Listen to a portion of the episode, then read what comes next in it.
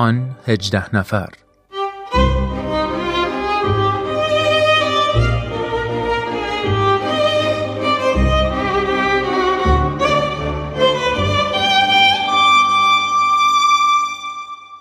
دوستان عزیز شنوندگان محترم خانم ها و آقایون وقت شما به خیر این قسمت دیگری از مجموعه آن 18 نفر هست که تقدیم حضور شما میشه. برنامه ای با تهیه کنندگی پارسا فنایان و حضور درخشان جناب وحید خورسندی عزیز که ما هر جلسه در خدمتشون هستیم.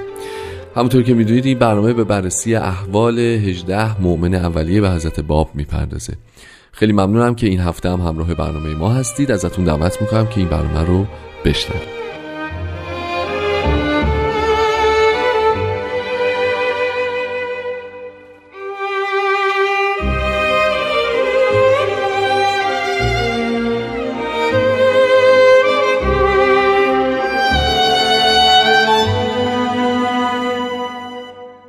جناب خورسندی وقت شما بخیر. خیلی خوش اومدین.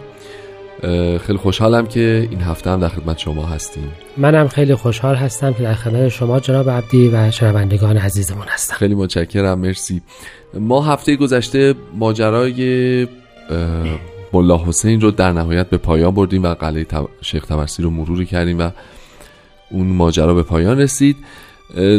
خب قضیه بدشت همین وسط بود و ازش گذشتیم و قرار شد که مفصلا راجع به بدشت صحبت بکنیم.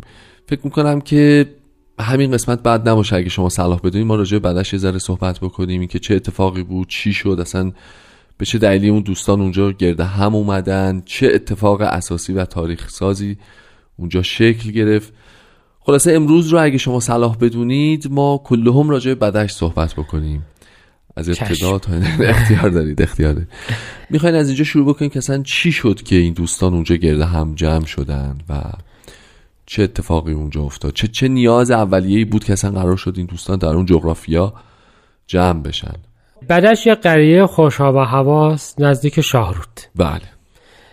اما این واقعه بدشت از یکی از نقاط بسیار مهم و نقطه عطفی در تاریخ دیانت بابیه. چیزی شبیه تغییر قبله در اسلام. بله، یعنی بله، وقتی که بله. حضرت رسول اکرم وسط یه نماز یه دفعه روشون رو از قبل از بیت المقدس به طرف مکه گرداندند و تفاوتی بنیادین رو با دیانت در میان دیانت اسلام و ادیان قبل ترسیم کردند. بدشت هم تقریبا چنین کاری رو کرد. اگر آن موقع قبله چیزی بود که هیچ کس راجبش بحثی نداشت. بله. شاید در میان مسلمین هم هجاب چیزی بود که کسی راجبش بحثی نداشت و با تغییر این چیزی شبیه اون تغییر قبله اتفاق افتاد. پس از آن دیگر کسی نمی‌توانست بگوید که اینها همه همه مؤمنین به دین قبلی هستند و دیانت جدید وجود خودش رو رسما اعلان کرد. درسته. اتفاقا باعث آزمون پیروان هم می‌شد. درسته؟ یعنی در اسلام هم در اسلام که عده زیادی مسترب و منکر شدند. بله. و مورد اعتراضات فراوان هم واقع شد که چرا خداوند پس از اول اون را قبول کرده بود و بعدا چرا تغییر رأی داد. دقیقا. در دیانت بابی هم هم مخالفین همیشه اعتراض می‌کنن که چرا هجاب نمی‌دونن برداشته شد و بله. هم مؤمنینی که شاهد این تغییر وضع بودن بعضا در لحظاتی مسترب شدن بله. ولی البته که راه راست خودش رو جا انداخت و پیش رفت درست خب ما لازمه راجبه این اول صحبت بکنیم که چه کسانی اساسا در بدش حضور داشتن. خب مجموعا ما یک شخصی رو داریم که اصولا وجودش خودش یک انقلابی است در اسلام یعنی طاهر قرتالعین بله. کسی که به خاطر هوش هوش درخشان و قدرت سخنوریش و تحصیلات علمیش در میان جامعه بسیار بسته علمای شیعه زمان قاجار هم شناخته شده بود. دقیقا. و لقب قررت العین رو از سید کازم رشتی دریافت کرده بود و پدرش حاجی ملا صالح قزوینی اولین مدرسه علمیه دخترانه را در قزوین ساخته بود. حالا انشالله راجع به خود او صحبت خواهیم کرد. بله مفصل. ولی این تاهره به خاطر اینکه این خورشید البته در تنگ ابرهای تنگ حجاب نمی گنجید قبلا هم صحبتش با مردان و تعلیماتش باعث استراباتی شده بود و نهایتا در قزوین شوهر کم تحمل و قشریش سعی کرد او رو متهم در قتل پدر خودش قرار بده بله. و به این ترتیب تاهر مورد تعقیب بود از قزوین. توسط اقدامات حضرت بهاءالله به تهران منتقل شد. و از تهران پس از مدتی که در اختفا میزیست حضرت بهاءالله او را فرستادند که به طرف حالا خراسان حرکت بکنه.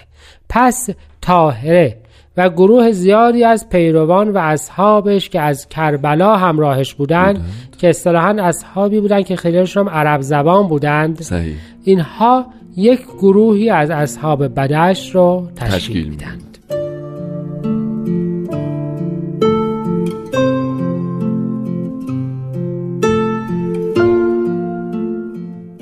حضرت شوقی ربانی ولی امر دیانت باهایی درباره واقعه بدشت چنین می‌فرمایند. باری در اثر این اجتماع نفخه سور دمیده شد و طلوع دور بدی افول شرع قدیم را اعلام نمود و تحولی چنین عظیم و متین که در تاریخ ادیان عالم بیمثیل و قرین است خالی از هر گونه رسوم و تشریفات و فارغ از تنتنه و دمدمه ظاهره صورت گرفت. این انفصال که امر الهی را از ظلمات حالکه تعصبات و اوهام و نفوذ شدید رؤسا و پیشوایان قوم مستخلص نمود به درجه سریع و کامل و قاطع و نافذ تحقق پذیرفت که ابدا تصور آن نمی رفت و به هیچ وجه با سکون و ای که شریعت الله با آن آغاز شده بود مشابهت نداشت.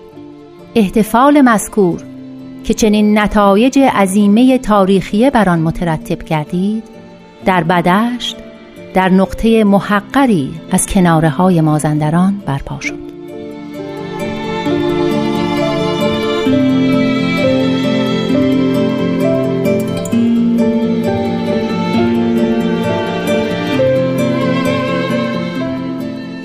شنوندگان عزیز برنامه آن 18 نفر رو در خدمت جناب خورسندی عزیز ادامه میدیم. خب قربان پس تاهره با این توضیحاتی که شما فرمودین یه زلعه در واقع مثلثه که اونجا حاضر یکی میشن. از درخشان ترین چهرهای اون. چهرهای اون. حضرت بهاءالله و تعداد دیگه از اصحاب هم خودشون حرکت کردند که به سمت خراسان برن و یادتون میاد که حضرت باب به مؤمنین بابی دستور داده بودند که برای کمک به ملا حسین همه به سمت خراسان بروید. بروید. درسته. با این منطق همه در حال حرکت به سمت خراسانند که تو بدشت در میانه راه در نزدیکی در بدشت یه تعداد از ها از اصفهان از هر جای دیگه داشتن می‌رفتن که از اون مسیر کویری قدیم برسن به سمنان و شاهرود و به طرف خراسان بله. برن. پس در بدشت, بدشت حضرت بهاءالله مخارجی را آماده کردند که همه این افراد که حدود 80 نفر بودند در مدت 20 روز که واقع بدشت تور کشید مهمان حضرت بهاءالله درسته. و در همین وقت جناب قدوس بله. که داشت از خراسان به طرف مازندران می‌رفت از اونجا رد شد. حضرت بهاءالله تعدادی از مؤمنین رو دنبالشون فرستادند و از ایشان خواهش کردند که به, طرف بدش برگردند. پس به این ترتیب قدوس هم که از راه خراسان به مازندران داشت می‌رفت به این جمع اضافه, اضافه شد. خب پس الان در حین سفر به مشهد 80 نفر حدودا هستیم که در بدشت دور هم جمعیم. جناب طاهره هستن جناب قدوس هم برگشتن حضرت با هم حضور دارن. درسته؟ با بقیه اصحاب. موضوع صحبت الان چیه؟ موضوع صحبت چیزی که قطعا هست این هست که چطور می شود حضرت باب رو در کوه های آذربایجان از زندان نجات داد. درسته. یعنی حضرت علا الان در ماکو هستن؟ حضرت علا در ماکو هستند و تقریبا مقارن زمانی است که ایشان کتاب احکام دیانت جدید رو دارن نازل می‌کنن. بیان فارسی در ماکو نازل شده. بسیار. یعنی اون مطلب روحانی و اتفاقه و این اعلان همون مطلبه. درسته. از اون طرف خود حضرت علا میفرمان که همه اصحاب به سمت خراسان متوجه باشن بله. چون ملا حسین اونجا دستور به رفتن به خراسانه بله. بله بله بله خب پس صحبت سر این هستش که ما چگونه می‌توانیم م، کمک بکنیم به وضعیت بله. حضرت باب ولی در اینجا در اصل ضمنا مطالب دیگه هم پیش اومد وقتی این افراد جمع شده بودند چیزی که پیش آمد این بود که قرار بود همه به خراسان بروند ولی قدوس داشت از خراسان برمیگشت. شما یادم میاد که اشاره کردید که قدوس به خاطر این برگشت که با اون قضیه حالا به هر دلیلی که بود بله. ظاهرا دستور حضرت اعلی را اجرا نکرده بود. یکی از بزرگترین مؤمنین به حضرت اعلی خلاف دستور ایشان داشتش از خراسان برمیگشت. جرقه صحبت از همین جا شروع شد. یعنی طاهره به قدوس اعتراض کرد که, که تو, تو چرا چرا داری داری؟ از خراسان برمیگردی؟ و قدوس گفت که من خودم صاحب رأیم. من هر جور که صلاح بدانم عمل می‌کنم. پس ما می‌دونیم ما یادمون هست که قدوس دومین مقام روحانی دیانت بابی بود. بله بله. و همون گنج پنهان ملا حسین بود. و به هر حال حالا این بحث اصحاب موجود در اون بدشت اون رو- بدش رو به دو گروه کرد. تقسیم کرد. کسانی که به طبع طاهر معتقد بودند که باید همان حرف حضرت اعلی در مورد خراسان گوش بشه بله. و کسانی که معتقد بودند که قدوس قدوس اگه صلاح می‌دونه اگر صلاح می‌بینه کار دیگری می‌کنه. و معنایش این بود که پس مقامی یا حدودی در نزدیکی مقام حضرت باب داره درسته خب این درگیری به تبع اینکه این اصحاب تقریبا همشون آخوند بودن قبلش به مدل قیلقال مدرسه به درگیری و نزاع و نمی‌دونم گفت و شنود یه مقدار تند. شدید تند رسید و بالاخره واقع بدشت در از قصه اینجور بود که روزی در جمع قدوس نشسته بود که یکی از اصحاب طاهره خدمتشون رسید و گفتش که طاهره شما را احضار کرده صحیح صحبت. و قدوس گفت من هیچ وقت با اون زن ملاقاتی نخواهم کرد بله. او رفت و برگشت و شمشیرش رو دست جواب قدوس داد و گفت من نمی‌تونم دستور مولای خودم رو اجرا نکرده بگذارم یا سر من رو ببرید یا یا با. من بیایید بله و جناب قدوس آماده شد که سر اون رو ببره. در همین حال طاهره هم وارد شد بدون هجاب صورت. بله. کشف هجاب کرده و به این ترتیب یک باره در جمعی که همه بودند حالا همه کنار هم بودند اون جو شدت تضاد راجب این که که چه می‌خواهد بکند بود که یک باره شک حضور طاهره هم بدون هجاب به اون اضافه شد و واقع بدش رو به اوج هیجان خودش رسوند.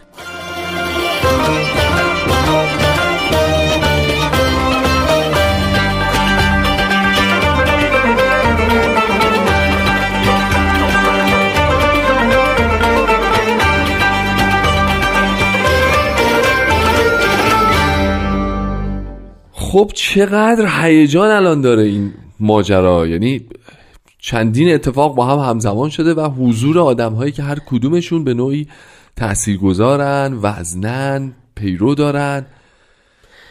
ادامه قربان. یعنی من می‌خوام عرض بکنم که اون لحظه واقع بدشت بله. همه اون اوج تراژیکی هست که از اون موقع تا الان جامعه ایرانی باهاش درگیره. واقعا هم همینطوره. که آیا یه راه جدیدی باید پیدا کرد یا, باید, باید به گذشته برگشت؟ دقیقا واقعا. یعنی همین بحثی هست که همین الان روزوره همه مردم ما با این بله. درگیرند یعنی واقع بدش هنوز برای ما ایرانیان واقعه. روزه بله بله و هر. پاسخی که داریم میدیم یکی از پاسخهایی است که اون موقع داده شده تو بدش برگردیم یا برنگردیم هجاب را انکار بکنیم اصولا احکام دیانت قبلی رو انکار بکنیم بله. یا معتقد باشیم که هر چه که هست باید در چارچوب همون احکام دیانت قبلی باشه.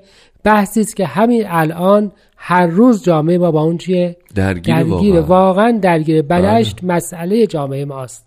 واقعا همینطور. بعد از این همه سال هنوز نکته روزه واقعا. چرا که پاسخی که حضرت بهاءالله دادند رو هنوز مردم ایران نشنیدن. نپذیرفتند و نشنیدند. درسته. بدشت برای مؤمنین به حضرت اعلی حل شد. اما بدشت در جامعه ایران هنوز حل نشد. نشده. به امید اینکه اون راه حل برای بقیه هم شنیدنی و مؤثر باشه. به هر حال وقتی حضرت بهاءالله وارد شدند آیاتی به دستور ایشان آیاتی از سوره واقع خوانده شد.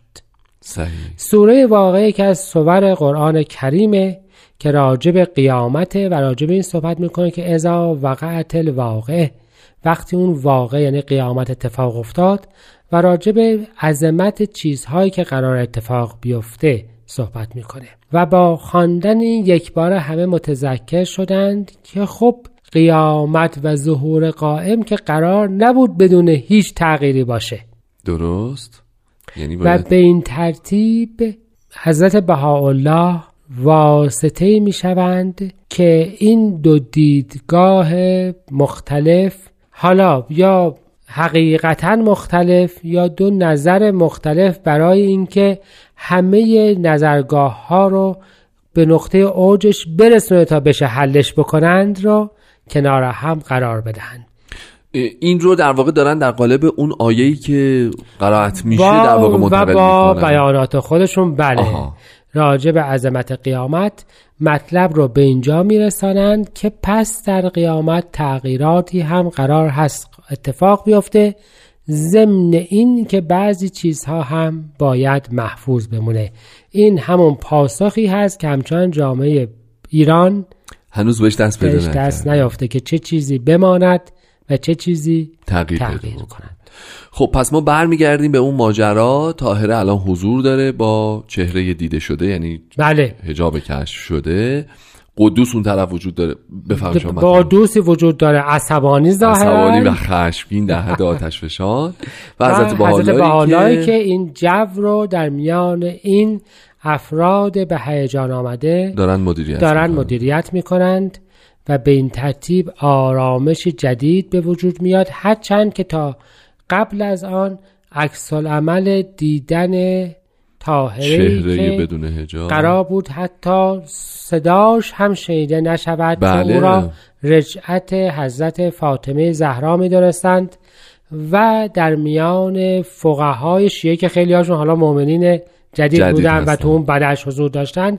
شنیدن صدا یا دیدن سایه او هم جایز نبود. نبود و حالا او در روبرویشان بود بدون هجاب به حدی بعضا مستحب شدند که حتی یک نفر گلوی خودش را برید. بله بله. آقا عبدالغفار نتونست تحمل نتونست تحمل بکنه. ولی به هر حال همه این استراب به تدریج به این تبدیل شد که حضرت بهاءالله همه را متحد کردند که کار ما خدمت به دیانت جدید و نشر دیانت جدید است.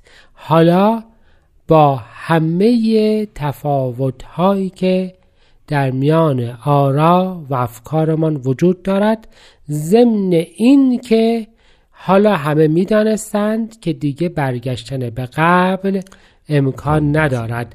دیانت جدیدی وجود دارد و دیانت جدید اعلان شده است و همچنان که با تغییر قبله دیگر هیچ ارتباط بین اسلام و ادیان قبل موجود نبود دیگر ارتباط بین دیانت بابی و دیانت اسلام به یک معنا گسسته بود. درسته.